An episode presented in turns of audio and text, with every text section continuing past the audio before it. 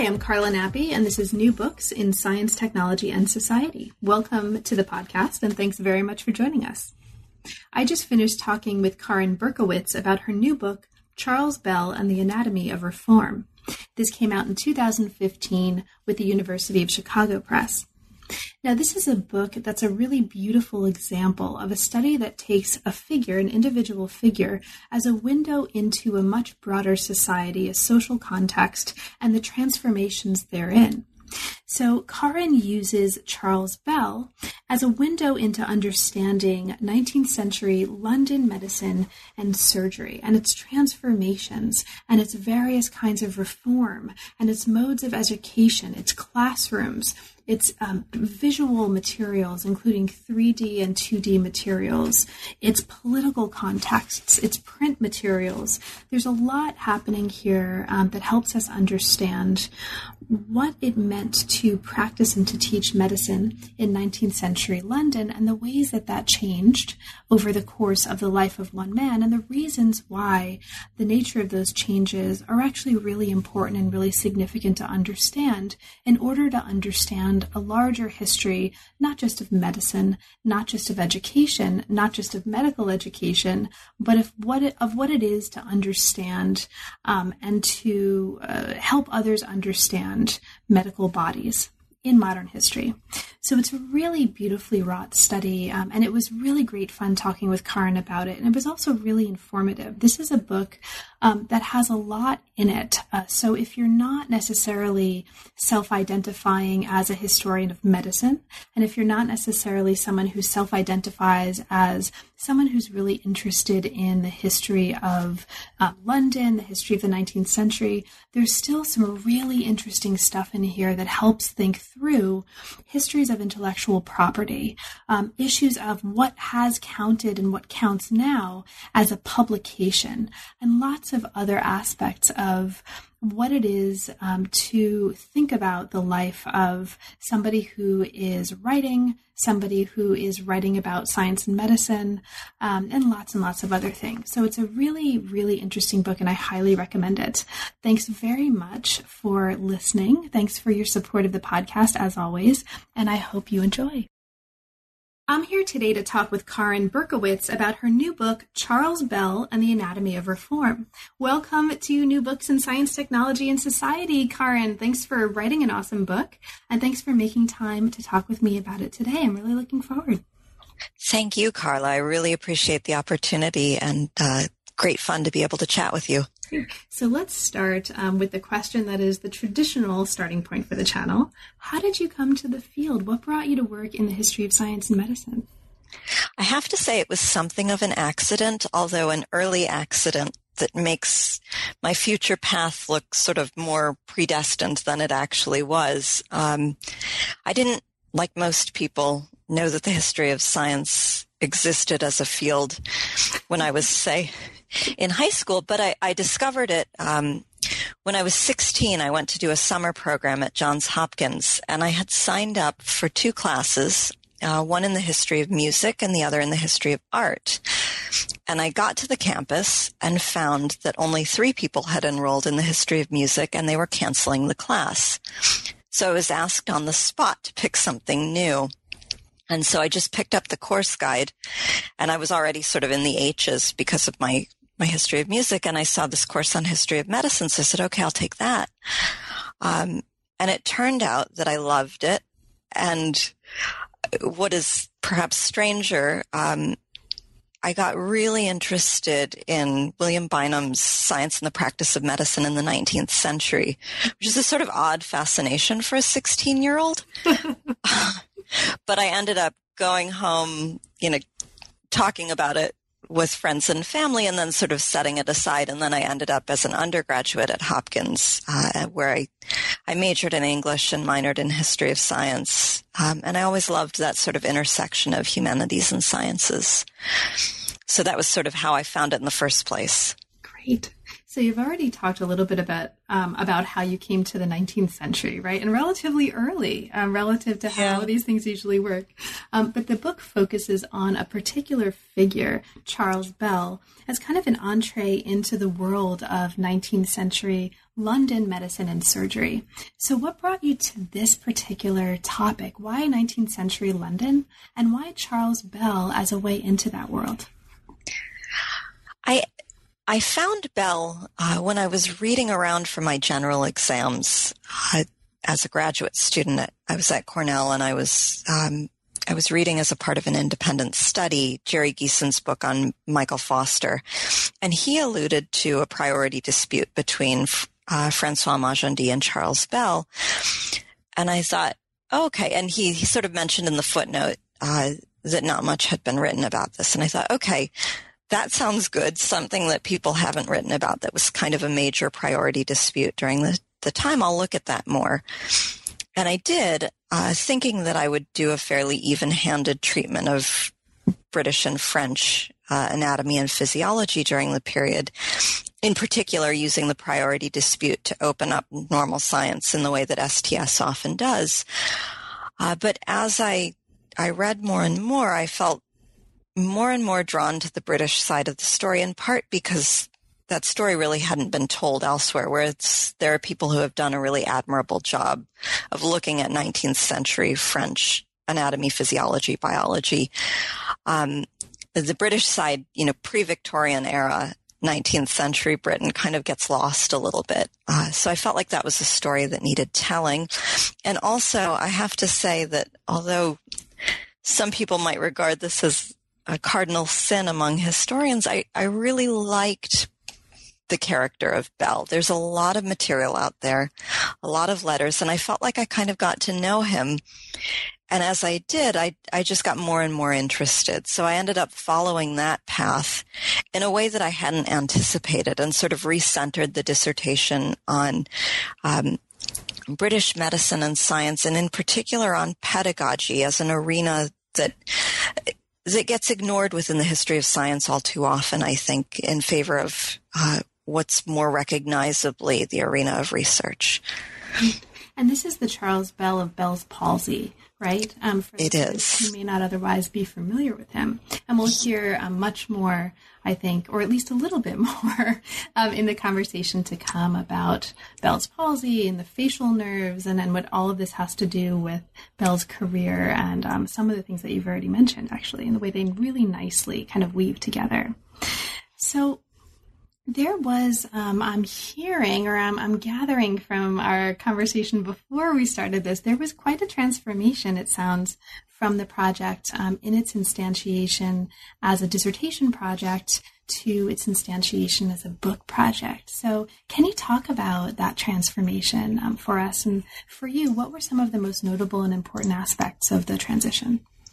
Sure. Um, so I, I wrote the dissertation attempting to disguise the fact that it was a piece of work about Bell, in part because I think biography has been frowned upon by academic historians as a sort of illegitimate approach to exploring history. Certainly within an STS context, it's not the way that most people uh, formulate their research. And so I tried very hard to to write my dissertation as if it was about a movement called the conservative reform movement, um, which is a term that that I coined uh, and that I I found myself having to fight for among committee members because it, it, sounds like it doesn't quite work together. But we can talk more about that. But um, but my idea was uh, in the dissertation that there was this this movement of people who were not radicals, uh, but who did want reform and they wanted reform of a particular style. Well, I finished the dissertation. I walked away from it for about six months and then I came back to it and started to think about how to make it into a book. And I thought, you know, I've worked so hard to try to create the sense of a group of conservative reformers. Um, and I'm not sure that I actually believed that a group really existed. I thought about what it would take to prove that the group was there for a book, and I thought, you know, this is not actually it's not a social group in the way that the radicals were. The radicals were smaller in number. They had a vocal leader and they became a recognizable social unit in London during this period. These conservative reformers were very, very loosely organized socially. Um, they had different platforms, different agendas. And as I came to grips with that and started to think about what that would mean for the book project, I thought, you know, I don't need to hide the fact that this is really centered around one person. And in fact, there's a virtue in it. Uh, there's a historiographical virtue in it because by using a single individual, uh, I can sort of track how a person moved through a landscape. The landscape, we already know, the landscape includes people like radicals and, and people like conservatives who historians like Adrian Desmond have profiled before, but individuals very rarely fit those groupings. And by using biography, I can kind of take that apart and show that although these groups can be read into a, a, sort of big picture of the era, individual people cannot be slotted into boxes within those groups. Um, so I took what felt like a drawback in the dissertation and turned it into the focal point actually of the book.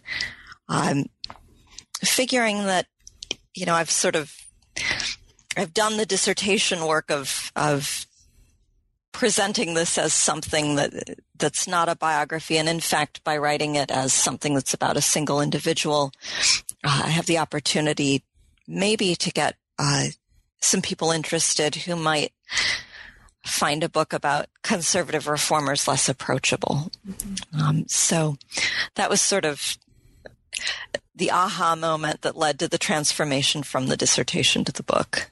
I love that. Thank you for sharing that experience with us. Um, so the book, um, in the introduction, you tell us, and this is in the words of the book, that the book uses the life of Charles Bell, um, who we've talked about a little bit already, as a sampling device to uncover a strain of conservative reform in early 19th century British medical education. So, since you've already brought up the importance of this notion of conservative reform, and this is a contribution that the book is making, why don't we start by talking a little bit about that? Um, what do listeners need to know about this notion of conservative reform that you're introducing here in order to really appreciate the work that the um, that that concept does in the context of the book? I think that um, it's so it's an interesting uh, it's an interesting thing because if you look back historically, uh, you very rarely see. Well, no, I shouldn't say that. But I, change is is not always accomplished by people who are coming out and declaring themselves avowed radicals. Uh, mm-hmm. What we see in Bell, and what I think actually we see elsewhere in the history of science, um, in fact, I've talked to other people who have recognized some of this in their own central characters, is that you'll have somebody saying that what they're really trying to do is to bring out, to reform science, to bring out the best of what they regard as traditional. So this idea of conservative reform, for Bell at least, is about um, it's about reforming a medical system in London that was that was broken. Most people recognized that it was broken.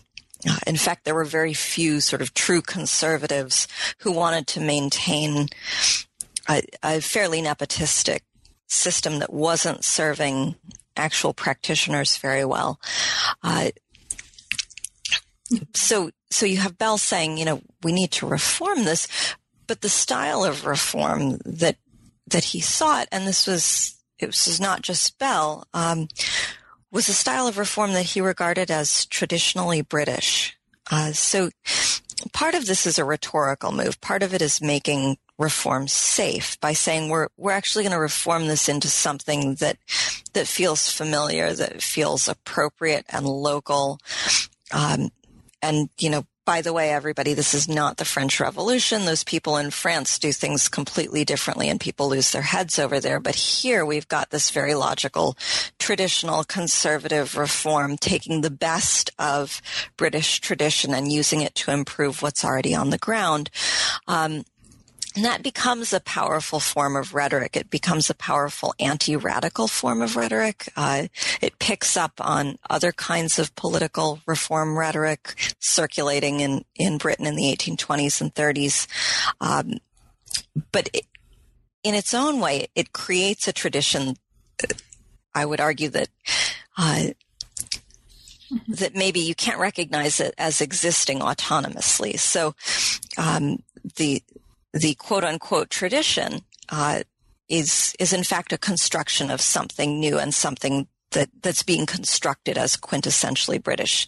To Bell, that means things like uh, an emphasis on practice. Um, it means things like uh, looking to competition uh, as a way of uh, of providing the best among local private schools. Um, and uh, and there's really an emphasis on sort of tying hospital practice to classroom training um, in ways that you know they would have argued were anti-French. So they would have said that uh, the French asked questions about physiology that had very little to do with medical practice, and in fact. You know, French practitioners were eager for their patients to die so that they could be autopsied. And, you know, this is all Hmm. Of course, um, very nationalistic kind of rhetoric, but right. but that was the way of, of framing conservative reform that you saw that one saw sort of circulating among Bell and, his, and some of his contemporaries. Great. Now, this conservative reform was in the realm of early 19th century medical education. And you also make the argument here in the introduction, this is going to lead us into the first chapter, that 19th century medical science in Britain, and this is uh, in the words of the book, was fundamentally about teaching. Um, so let's talk about teaching because that's very much the focus of chapter one. Chapter one looks at Bell's early years in London, and it does this in part by drawing on a really fascinating archival um, kind of set. I don't know if they are actually archival materials, but I'm going to call them archival because I'm, I think of them as a fascinating archive. Um, but so a fascinating archive of letters that, that, were exchanged between him and his brother George. And for listeners, um, who haven't yet uh, read the book, there's a lot of really fascinating background um, on Bell and his family and his relationship with his brother and the ways that those early family relationships um, probably inform what happened later. So you can find that in the introduction. You can find that in this part of the book. Now, the chapter considers Bell's efforts to develop his anatomical research and to gain notoriety as a natural philosopher at the same time. And it talks about a few ways that he did this. One of the ways he did this um, was uh, through a series of efforts to cultivate patronage, especially using networks of other Scottish men in London, and also his effort to build a private school. So it's the latter that I kind of want to ask you about. Now, he was centrally concerned with establish, establishing himself as a teacher and creating an audience of students. Um, these were many of them were paying students, and some of them were students who lived in his house. Um, and, and the latter created um, kind of no small amount of tension in some uh, yeah. context of his life. Um, yes. So, so, Karin, can you talk about, uh, for you, what's most fascinating in this part of the book about understanding Bell as a teacher, his commitments as a teacher, and the practices that he undertook um, in order to fulfill those commitments? Yeah, so it it's one of the things that I think is uh, is most interesting about this this period and place and that gets least highlighted actually among historians who look to things like books and maybe don't see that um, that books were written often to play a particular role in relation to the classroom. So, um, for Bell, the classroom was very clearly the center of his world. Uh, the books that he wrote uh, correlate very nicely with the courses that he taught and the kinds of students that he taught. Uh, we can see some of his written work as a form of advertising almost to recruit students to his classroom. Uh, London private schools, uh, there were many of them. Uh, they were very, very competitive. They offered uh, the most sort of practical hands-on training available in Britain at the time. Edinburgh was a center of of medical education in Great Britain, but they didn't have the same number of private schools that offered access sometimes to ward walking in the hospitals, sometimes to anatomizing uh, bodies, to surgical training. And so even uh, you know, strong medical cities like Edinburgh, the students would leave in the summertime often and come down or go and spend a year in London to do some of their practical training. And, and that really uh, created a very rich environment for medical men who also needed to build a career and earn an income. Someone like Bell, who didn't particularly love uh, private practice, ended up building their career through the classroom, their their form of income through the classroom, but also in Bell's case, uh, it became the place of research, and it became the place of research because he had uh, he had house pupils, as, you alluded to, who lived with him and who would help him to conduct his research. In particular, uh, nephews of his, uh, John Shaw and, and, then later Alexander Shaw, who who helped him with his work. Um, but also, again, a, as a sort of way of gaining a competitive edge in a in a market that was overfilled. Uh, you would bring your newest research to the classroom. You would have to articulate it through the classroom, um, and and sort of use the classroom as a space for testing, exploring, um, and circulating knowledge. Because if you made the classroom the space in which that happened, then students who paid for your classes were getting, you know, an in on special new knowledge. Uh, so that became really the focus of Bell's work. And he taught, he taught anatomy. Uh, he also taught surgery and he, and he taught artists. And so, um, these constituencies, anatomists, surgeons, and artists became his, his audience for his written work as well. So I think we can really see that classroom as being central to what he was doing, to the research endeavors, and also to the publication of his work. It all sort of happened through the classroom venue. And the chapter really nicely takes us into those published works as well. Um, there's a work for artists, essays on the anatomy of expression in painting. Um, so it's, it's a really fascinating part, I think, of the work that he was doing. There was also a, a work called A System of Operative Surgery for the Surgeons, and among other things, there were really interesting images of wounded soldiers. Um, so listeners who are particularly interested in that aspect of the history of surgery and, and the education thereof in this period, military and soldiers, um, will find some really interesting stuff in this chapter. And there's also a book for anatomists called Idea of a New Anatomy of the Brain. Now, this brings us into another um, really important theme of the book, and that is, at least um, to my um, as a result of my reading, right? This seems to be really important. And this is Bell's interest in systems.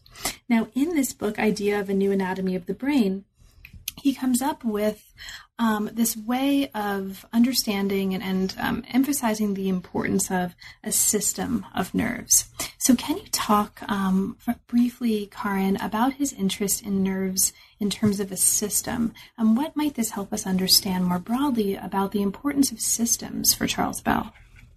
Sure. So, uh, this is something that that I think I spent a lot of time trying to understand in understanding Bell because uh, he refers often to system. He talks about uh, trying to create a system where previously there was there was none. Um, he talks about the sort of chaos of the nervous system and uh, the ways in which people understood it before he came to it, and he very deliberately sought to bring order to that. Uh, he actually started looking at the nerves with the understanding that he was going to make a discovery somehow there, that that was going to be his natural philosophical contribution and his way in to a philosophical gentlemanly elite, as well as, uh, you know, it, helping to further medical and anatomical knowledge. So, um, he, he saw the brain and the nerves as as incredibly important. He saw them as uh, as sort of jumbled in the way that they were understood by previous medical men, and he brought with him both this focus on the brain and this idea of system from Edinburgh natural philosophy, from people like Adam Smith, uh, from people like Cullen. He and and so then you sort of ask yourself, well, what does system mean? If he's taking this language from other things that are as disparate as the works of, of Cullen and Adam Smith, what's the common denominator there? Uh, for Bell, the idea of systems seems to have meant something that was elegant and ordered, uh, without redundancy, uh, something that um, that functioned in a way that accorded with natural theology, uh, that showed kind of designfulness. Um, and so when he set about bringing order to the nerves, um, he was setting about making a system out of them. And that, as as I say, it, it was really important to him that it resonated across these different domains, across medicine, across natural theology and across natural philosophy. And of course, within the realm of anatomy, he had a model to look to in the circulation of the blood, uh, which was also then regarded as a system. So you could look at Harvey's circulation of the blood. You, he could say, I'm going to do something that's going to be as big as what Harvey did. It's going to be the most important thing since what Harvey did. And it's going to bring system and order and something that belongs properly to natural philosophy as well as something that belongs to anatomy. So we've already talked a little bit about um, Bell's interest in two different systems, right? The system of the nerves, um, as you've just mentioned, and also a kind of system of education. And you talk about that as well in this chapter. But chapter two actually takes us into Bell's classroom a little bit further to show us the importance of another kind of system for him. And this is something that you call a system of display. Now, you talk here about the importance of wax models and jarred organs and notebooks with drawings and other ways that display, and not just as a bunch of individual objects, but as a collection that work together, was really central for what he was doing in his classroom. So, can you talk a little bit about that?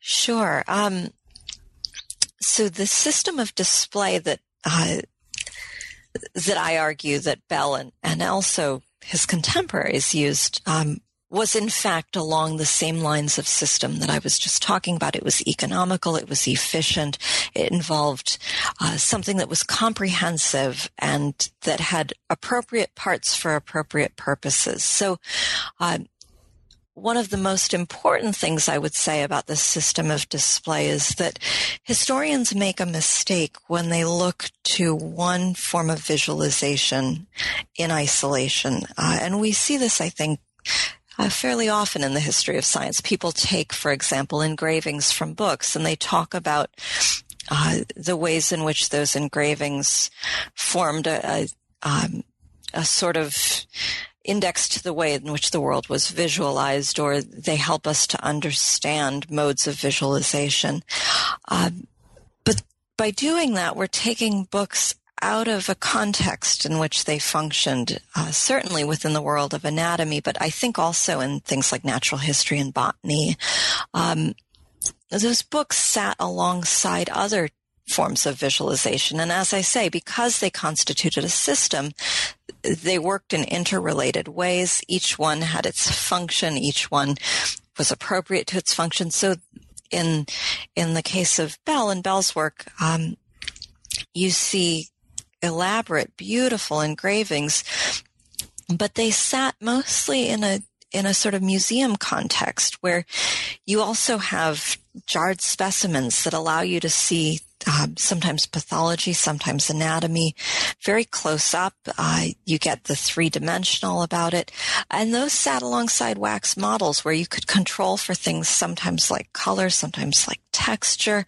Um, and all of these different things worked together to help train uh, physicians or surgeons to see the body. And you can't pull out one of those and examine it in isolation because they were so much dependent on being situated alongside other aspects of that system. Um, some of those things like rough sketches helped students to see the whole and the interrelationship of parts. Um, the jarred specimens, which we sometimes look at and think that's a funny looking object and it, you know, it gives you a chance maybe, you know, to peer at something through glass. Well, those were actually probably even handled. So, uh, in addition to giving you you know, a sort of through glass appearance, many of them would have been removed from their jars, passed along line in a classroom as, uh, as William Hunter wrote about. Uh, so, you know, I think that, uh, it's it's actually a, a, fairly complex way of visualizing the body, and uh, and one that we need to take all of the parts uh, into account in order to understand.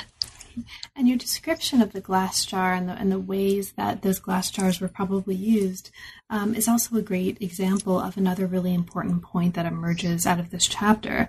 And that is um, the connection between seeing and handling, right? The connection between the training of the eye and the hand um, that happened in concert. You make a point here in the chapter that in the medical classroom, um, and again, these are the words of the book, first the eye was trained to see, then the hand was trained to know. So Bell is advocating, and, and um, it's a really important part of his pedagogy that the hand and the um, eye were trained together.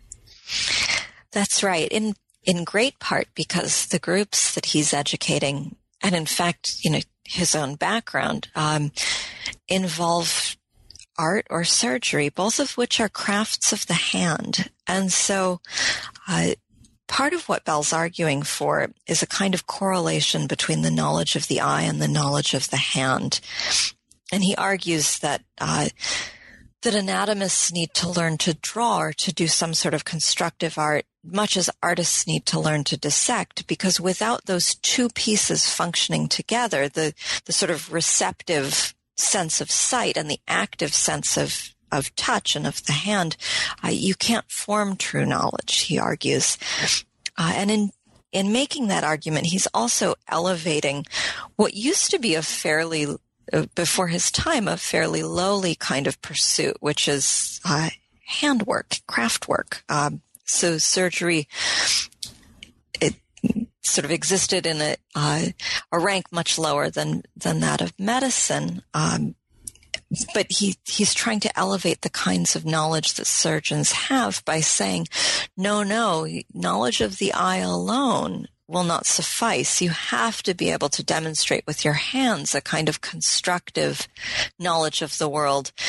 Uh, as a way of reinforcing and, and, perhaps further articulating the knowledge of the eye. So he wants to bring these two things together in a way that I think, you know, serves his own ends, um, but that's also uh, fairly novel and, and fairly persuasive, particularly given that uh, that knowledge in anatomy was almost always captured through through illustrations and drawings. It's one of the more interesting parts of looking at, at Bell's career is that he did his own drawings, unlike many other anatomists. So uh, he has a, a a particular stake in trying to argue for uh, the significance not just of doing the dissection, not just of theorizing the ways in which parts of the body go together, but also in representing those uh, for uh, an audience that will be looking at pictures primarily.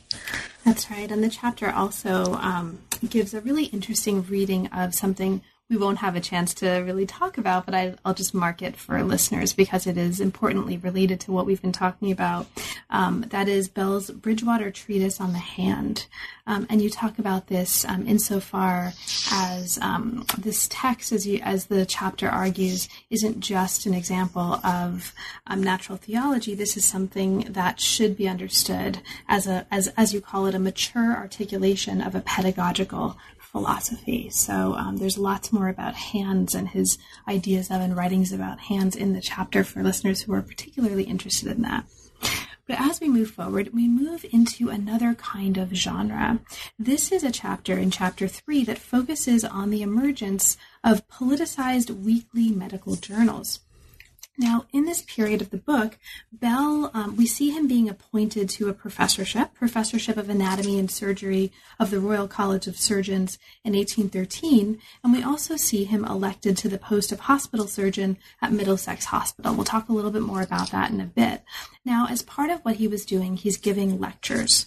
And there's a new genre of what are called medical weeklies that are helping to kind of um, publicize teaching, um, not unproblematically here, as we'll find out, as a result of publishing um, lecture notes like those that are recorded in um, Bell's lectures. So, in order to kind of take us into what you think is most interesting and important about what's going on here with the medical weeklies, can you talk about this genre? For you, what's most interesting about this group of publications and what's most important for us to understand about them in this context?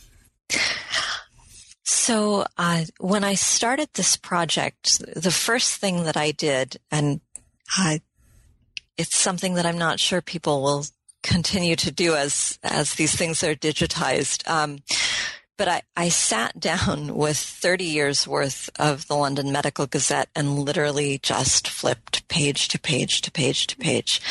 And it's thousands and thousands of pages. Um, and most of the pages I didn't, I didn't really read. I was sort of combing them for, uh, themes that I had been looking for. But one of the things I was really struck by was that the bulk of these thousands of pages is reproduction of lecture notes. And I thought, oh, what a strange and interesting thing. Um, so I started to look more at that and, and again with this idea that the classroom is, is the central aspect of of all of London medical science at the time. Uh, the more I looked into it, the more fascinating I found it. Uh, so I've ended up actually exploring this a little bit further, even beyond the book, because uh, in fact, it turns out that uh, notions of uh, of you know uh, priority of of possession and, and ownership um, emerged during this period that actually still hold today, which is, I think, fascinating. So intellectual property in England, uh, to do with lecturing actually traces back to this period. Part of the reason that that's the case is that uh, the Lancet comes along in the 1820s and it begins its its life by filling its pages with the lecture notes of lecturers who had not agreed to have their lectures published. so, so it starts out with a student sitting in on John Abernethy's classes, uh, who writes up notes and they get published in the Lancet. And Abernethy, who's clearly going to do what everybody else was doing at the time, who uses the the fact that nobody has access to his lectures unless they pay to sit in the room to earn his living, but also um, a lot of these guys were sort of saving up their material, and then at the end of a career, when they were done teaching, they might publish it in a large and impressive volume. He's finding that that he's kind of getting scooped, and that uh, his his classes are being made available to the masses who haven't paid the student fees uh, when the Lancet starts to publish them. So he sues. He sues the, in fact, the student who took the notes. Um, and what we get from that actually is a whole series of court cases that that follow from it, in which it becomes clear that nobody can quite decide how to solve this problem because, on the one hand, uh, how can you compare the lecture notes of a student to a verbal lecture that's not recorded in order to say that they're an identical copy and therefore that they infringe on intellectual property. But on the other hand, how can you say that you know somebody who's who's giving a lecture doesn't own the contents of the lecture that he's giving. Um, so it gets sorted out in all kinds of complicated and slightly funny ways with lawyers insulting each other.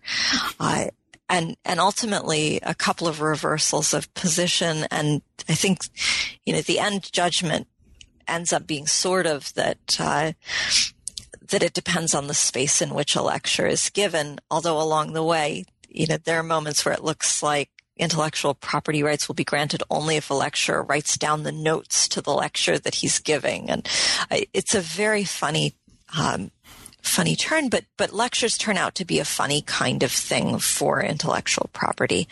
Um, so that's kind of fascinating. But then what ends up happening very quickly is that it becomes clear, I think, to these these men who are running the private schools in London that this is something that they're not going to be able to to sort of turn back the tide on. They can't stop it, and so they end up trying to use these medical weeklies as a way of helping to gain audience, as a way of making a name for themselves. Um, and they do it by often agreeing to help with the publication of their lectures, to oversee the notes and the publishing to make sure that things are accurate, etc. Uh, but you do see that that people line up uh, with particular weeklies in terms of political position, and they tend to publish their works more in one weekly than another. So you have the Lancet which is much more radical. You have the London Medical Gazette, which is much more conservative. They're both pumping out you know, every week a volume full of lecture notes. Um, and, and, you know, one, they're all, they'll often be in dialogue with each other too. So, you know, one week one will publish the lectures of Charles Bell on the nervous system and the other one might have a letter to the editor about those lectures that were published in the other journal, um, sometimes contesting claims that were made in them. But you, so you can kind of see uh, an evolving community in these two sets of, of weeklies and then there are also monthlies. Um, but you can also just see a, a plethora of print publications that are being filled by the contents of the classrooms. And sometimes, as I say, with, uh, with more willingness on the part of the lecturer than than in other cases. And then it becomes even more complicated when people start writing up hospital cases because then you also have the rights of a patient who's being written about and you have questions of whether, um, you know, people have committed uh, errors in, in, you know, operations that then get written about in the weekly. So it, becomes a really contentious and really interesting sort of domain. Um, all the more so because early 19th century men were not afraid to insult each other in print. And so uh, some of it is, is just written in really entertaining fashion. Thank you. So as we move into the next chapter, we move into the 19 or the rather the 1820s and the 1830s with Bell. Now this is the um, or this is a context in which the institutional settings of medicine are really changing in London, um, and part of that change involves the founding of new universities and new hospital schools. And you take us into two major examples that really um, show um, some of the variety of what's happening in these places. One of the places you take us into is London University. This was founded in 1826 and it opened for classes in 1828, and Bell was among the 24 founding members of the faculty. Now, even though Bell is one of the um, members of the faculty, right, one of the founding members of the faculty, um, and we've already talked about him as a kind of conservative reformer, London University, as you tell us, becomes ultimately the home to radical reformers. So, in order to understand um, how to understand London University as an example or a marker of these changes in the institutional settings of London and what's important, right, about those changes. Can you tell us a little bit about London University? What do we need to understand about this particular site or this setting in order to understand some of the most important consequences of the institutional changes that were happening in London in this time? London University is a really interesting site. I think actually it's a very good example of how muddy things were, how, how difficult it would be, in fact, to draw hard and fast lines around either institutions or people saying that they're firmly within one political community or another. Um, London University starts out as a project of people like Henry Brougham who are interested in um, in sort of bringing scientific training to uh, to the non-Oxbridge types, to the lower classes, and they want a practical school of learning in London, which doesn't have a university, uh, as a, a, place for training not just doctors, but also people who are pursuing other kinds of practical and what we might think of as sort of middle class uh, careers. So it begins as something that um, that looks, you know, it, looks like a project of an Edinburgh Whig, um, and it looks fairly conservative in that sense, um, sort of benevolent, uh, you know, sort of training of the lower classes by the upper classes kind of thing. Uh, and yet that that gets upended really quickly, at least within medicine. So, um, in part because uh, it turns out that when you sort of bring in these people who are who are supposed to be the audience for London University, um, they help to shape the place. And in part because uh, some of the early choices about who to involve in professorships ended up ended up resulting in uh, the university changing shape fairly quickly. So uh, early on, a number of the faculty members quit. Uh, Bell was among them. He he quit in part because uh, he had been named professor of something he didn't much like, which was physiology. It was a French science. Uh, it wasn't the sort of traditional British anatomy that he believed in, um, and in part because at, at, least in his declaration to his students about why he quit, in part because London University did not have an attachment to a hospital. Um, so it had sort of abstracted medical science out of clinical practice, away from the clinic and into a university setting. Again, this this looks sort of French uh, to someone like Bell, um, and in fact, there were some Francophiles on the uh, on the faculty during those years. Um, and so Bell quits and he sort of washes his hands of it. Um, and London University very quickly and and almost accidentally becomes a home to radical science. It just it just takes a different shape from that that which some of the founders envisioned for it. Uh, and at the same time, and maybe you know this is partly why London University goes in the direction that, that it does. You have hospital schools that are building out an almost university like curriculum attached to the hospitals that become the home of the conservative reformers. So, um, as those become an open option to people like Bell, uh, who are able to convince charitable boards that there need to be classrooms attached to the hospital. You see this exodus from places like London University into the hospital schools. And again, almost like with the journals, you see people kind of loosely cohering around institutions that seem to fit their political uh, sort of loose political affiliations. Um, the radicals being a much tighter network than the conservative reformers.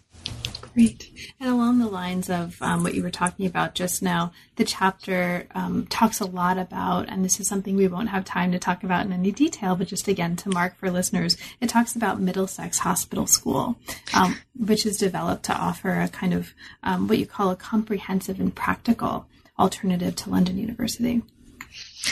So, um, so there's a lot there to talk about, but we haven't even gotten to the priority dispute so let's get to the priorities. um, chapter five. Um, okay. Chapter five traces the story into a priority dispute between Charles Bell and Francois um, Magendie. Magendie. Yeah. How do you put it? Yeah, I'm going to. Magendie. Excellent. Now, this dispute, um, this is something that you've already alluded to way at the beginning of our conversation, and it's a dispute that, as you say here um, in this chapter, made Bell famous in his own time. So let's actually just kind of open this up. What was the nature of Bell's like great discovery about the workings of nerves and brains, and what was the nature of the dispute that resulted from that? So, in its most simple form, um, Bell's discovery was the discovery of separate roots of uh, motor and sensory nerves. Uh, it it actually never was presented in quite such a simple form, um, but that's sort of at its core what it was about. Uh, as I mentioned earlier, Bell, when he came to London, was really interested in looking at the nerves in the brain. It was something that uh, that had been a, a focus and uh, kind of an obsession of, of the Edinburgh uh, school that he comes out of. So he brings that interest with him to London, uh, and and when he sets about to make order out of this confused system of nerves, um, what he what he ends up looking at is a kind of circulatory system of the nerves whereby uh, instead of seeing nervous impulses as going out and back on the same channels in all directions, uh, he wants to look at it as being something like uh, arteries and veins, where you have them, you know, sort of one channel for nervous impulses to travel from the brain to the periphery in order to uh, allow say your hands to act, uh, and then another channel for sensory impulses to travel from the exterior back to the brain. Um, and so he establishes, he thinks fairly conclusively through dissections that this is how the nervous system works. And after he does that, uh, he proceeds to do some experiments that he finds unsavory. Um, he does them only as sort of a a proof that what he thought he'd discovered by dissection actually worked. Uh, and he cut the nerves of an ass, a donkey, as a way of of confirming for himself that what he thought he'd found through careful anatomy was actually true. And this is the subject of that early book from the first chapter, New Idea, The Anatomy of the Brain. Um, he circulates that work, which doesn't even really count as a book. It's just sort of a, a privately printed manuscript. He prints off a hundred copies and he circulates it to his friends, to um, philosophers and possible patrons up in Edinburgh, um, to natural philosophers whom he hopes to impress, and he asks everyone for feedback. He's very disappointed that he doesn't get much feedback. Uh, now, fast forward uh, over a dozen years, almost 20 years. Um, and we get, uh, we get Francois Magendie, who's this emerging philo- uh, physiologist in Paris, uh, who's, who's proclaims himself to be interested in Bell and Bell's work. Um, and so Bell sends his assistant and his nephew, his assistant who is his nephew, uh, to Paris to show Magendie the experiment on the ass where he cut one nerve and then cut the other and, and saw what happened. Uh, and so he, uh, his, his assistant, his nephew, John Shaw, shows, shows this experiment to Magendie. And Magendie goes back and, uh, in later publications says, um, he's decided that the experiment is is onto something that this is a really interesting question but that Bell didn't into his mind quite get it right. Um, so Magendie repeats the experiment. He chooses a different animal on which to repeat it. He chooses, uh, he, as he describes it, he was lucky. Someone just happened to bring him a litter of puppies, and the puppies have malleable oh. spinal. I know it's awful. Oh. Um, have malleable spinal cords, and so with careful surgical technique, you can actually cut through the the cord and expose the nerves contained within it. And then you can cut the nerves and uh, first one side and then the other and see what happens. Um, so he does this by some accounts on thousands of, of animals and determines experimentally um, what he regards as facts.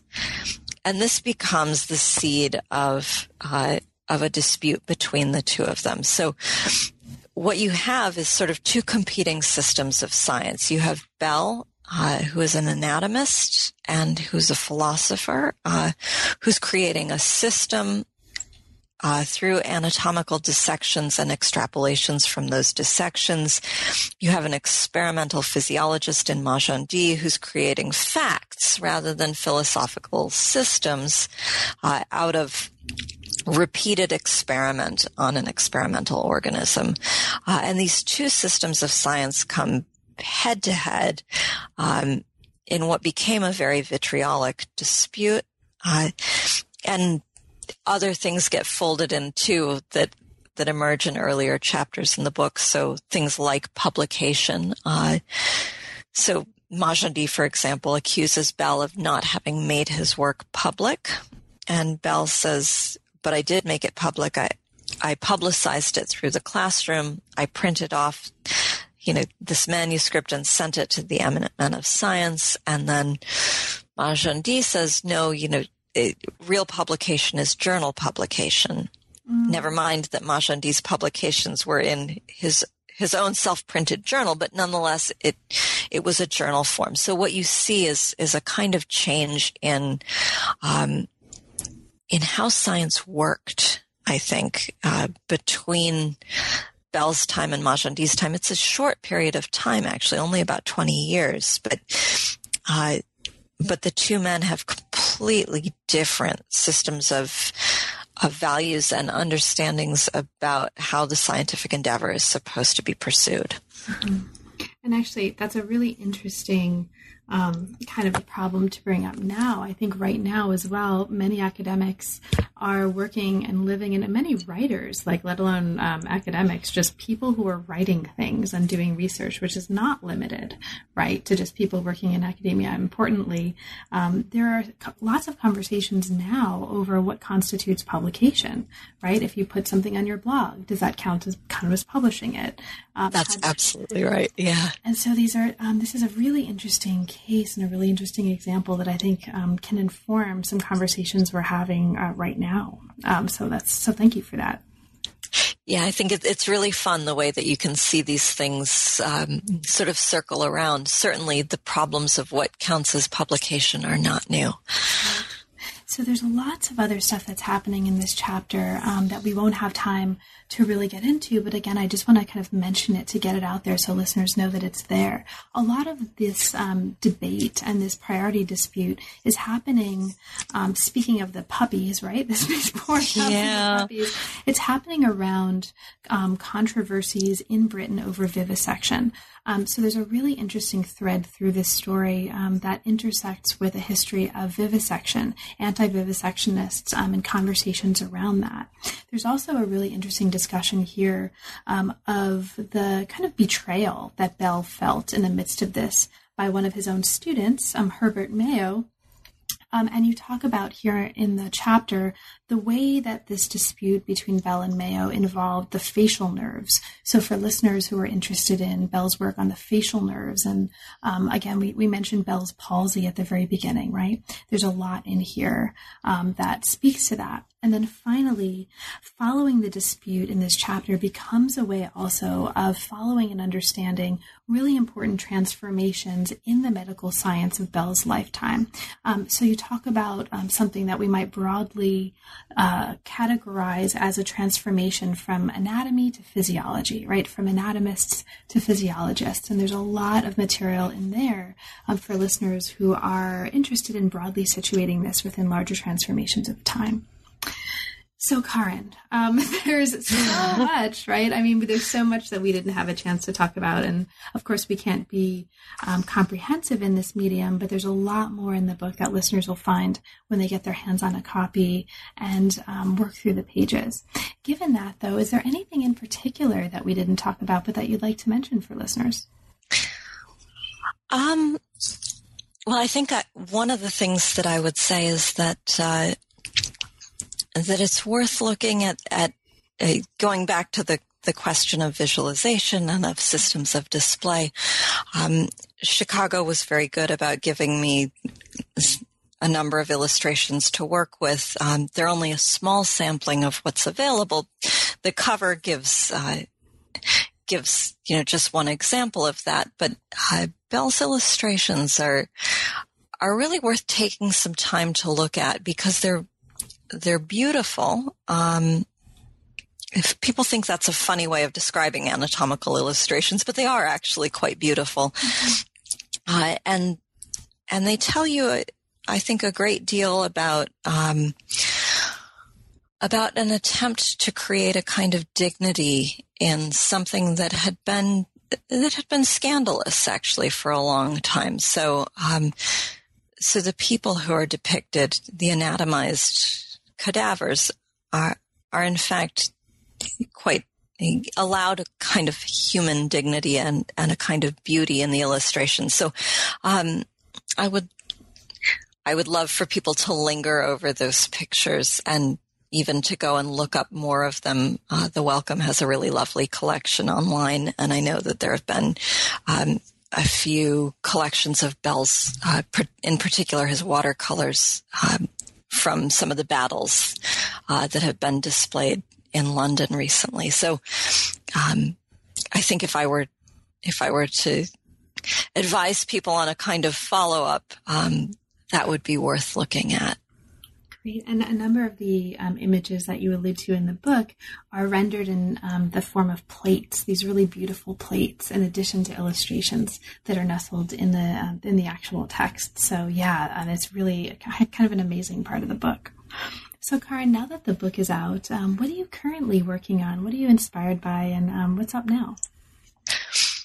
It's a good question. Uh, I actually think this is probably one of the harder times in a scholar's life, trying to mm-hmm. figure out how to pick up right after uh, one's first big project ends. I've sort of lived with Bell for for a long time. Um, I'm working on right now I'm working on, on an edited volume with Bernie Lightman on 19th century science museums uh, that I'm really excited about. Um, and in that one, I, I'm a co-editor, but I also have a, a, piece on a Philadelphia naturalist named Joseph Leidy, um, in which I talk about a sort of cooperative economy uh, among naturalists in the U.S. during that period. Uh, it's a sort of one-off piece, but it was a really interesting opportunity to switch time and place. Uh, although again, somebody who depended on specimens and illustrations, so there are kind of continuities with the work on Bell. Um, I'm toying with a little something on the intellectual property uh, and lectures piece. I, I, gave a talk on that and I'm sort of trying to figure out whether I want that to be an article or not. Then my, my next big project, um, I tend to refer to with, you know, sort of quotes around it because it, it, it doesn't exist yet. Um, but in my imagination, it's a book about the centrality of medicine to the sciences, uh, in the pre 20th century period. I think, uh, people have kind of gotten the question wrong when they ask when and how medicine became scientific in the 20th century because it seems to me that actually science was very much dependent on medicine in the period that led up to that. So, um, that sounds like an unmanageably large project to me at the moment, just sort of coming off the book, but it is, I think, where my attentions will turn once I've worked through these sort of smaller pieces. Well, best of luck with all of that work, and thanks for taking time out of that work to talk with me today. It's really been a pleasure. Um, congratulations on the book, and thank you so much, Carin. Oh, thank you, Carla. I really appreciate all, all of your your help in in talking through this, and um, and all of your thoughts on the book. It, it's wonderful to get a chance to chat with you. You've been listening to New Books in Science, Technology, and Society. Thanks very much for joining us, and we'll see you next time.